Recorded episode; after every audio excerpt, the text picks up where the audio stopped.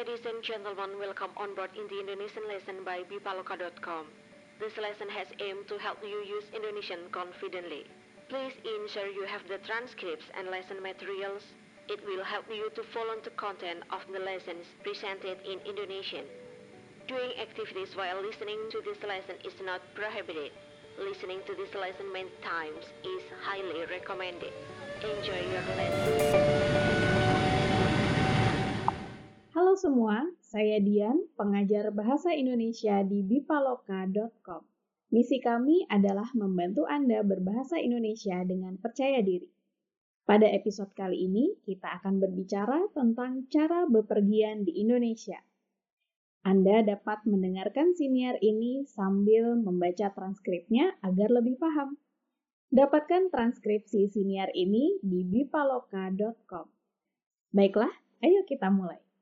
Bagi Anda yang suka jalan-jalan atau punya rencana untuk tinggal di Indonesia, akan sangat menyenangkan kalau bisa bepergian sendiri. Kita bisa mengatur rencana aktivitas sendiri tanpa tergantung dengan orang lain. Kita juga bisa menjelajah tempat-tempat menarik sambil berinteraksi dengan orang lokal. Semua itu bisa terjadi jika kita mengetahui cara bepergian dan tentu saja bisa berbahasa Indonesia. Nah, ada beberapa cara bepergian di Indonesia. Pertama, Anda bisa naik kendaraan pribadi seperti mobil atau motor. Kedua, anda bisa naik kendaraan umum seperti taksi, ojek, bus, kereta api, pesawat, atau kapal laut. Ada juga transportasi lainnya seperti beca, delman, atau bemo, tapi ini sudah jarang dipakai. Di beberapa kota, mereka biasanya hanya dipakai sebagai kendaraan wisata. Jika Anda berada di daerah perkotaan, ada berbagai kendaraan umum yang bisa Anda pilih. Jika Anda ingin bepergian naik bus atau angkot, Anda bisa pergi ke terminal atau halte terdekat. Anda juga bisa memesan taksi atau ojek melalui aplikasi di gawai Anda. Namun, jika Anda berada di kota kecil atau di daerah pedesaan, biasanya agak sulit menemukan kendaraan umum. Tapi jangan khawatir, Anda bisa tetap bepergian dengan cara memesan taksi atau ojek daring atau menyewa kendaraan pribadi di tempat persewaan terdekat. Untuk perjalanan jarak jauh, biasanya orang-orang menggunakan kereta api, pesawat terbang, atau kapal laut. Di Indonesia, kereta api hanya ada di Pulau Jawa, sebagian Pulau Sumatera, dan Sulawesi Selatan.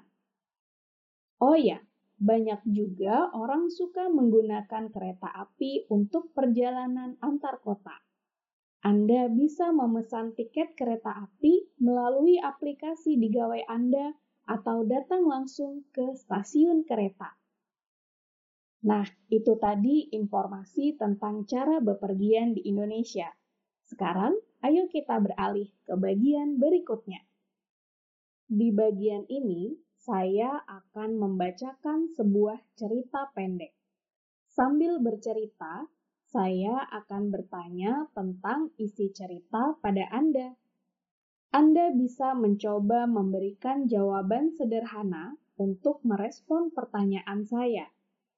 Setelah itu, saya akan memberikan jawaban yang benar agar Anda bisa membandingkannya dengan jawaban Anda.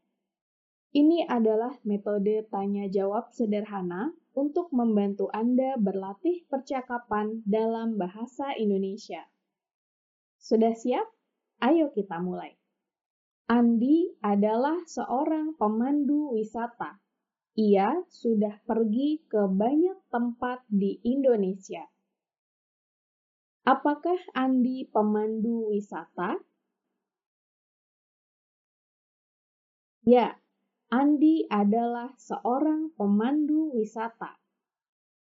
Apakah Andi pembuat peta? Bukan, Andi bukan pembuat peta. Ia adalah pemandu wisata. Apa Andi sudah pergi ke banyak tempat?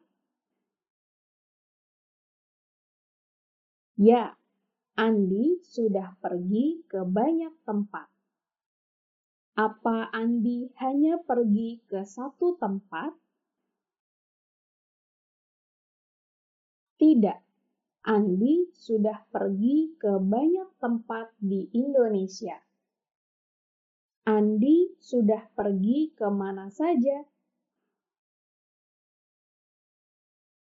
Andi sudah pergi ke banyak tempat di Indonesia. Sebagai pemandu wisata, Andi punya tips memilih alat transportasi. Apakah Andi punya tips memilih alat transportasi? Ya, ia punya. Apakah Andi punya tips memilih alat memasak? Tidak, ia tidak punya. Ia punya tips memilih alat transportasi. Andi punya apa? Tips memilih alat transportasi. Andi punya tips memilih apa? Tips memilih alat transportasi. Pertama, untuk perjalanan jarak jauh, Anda bisa naik kereta api, bus, atau pesawat. Apakah Anda bisa naik pesawat untuk perjalanan jarak jauh? Ya, bisa. Anda bisa naik pesawat untuk perjalanan jarak jauh. Apa Anda bisa naik angkot untuk perjalanan jarak jauh? Tidak bisa. Anda tidak bisa naik angkot untuk perjalanan jarak jauh. Untuk perjalanan jarak jauh, anda bisa naik apa saja. Untuk perjalanan jarak jauh, Anda bisa naik kereta api, bus, atau pesawat.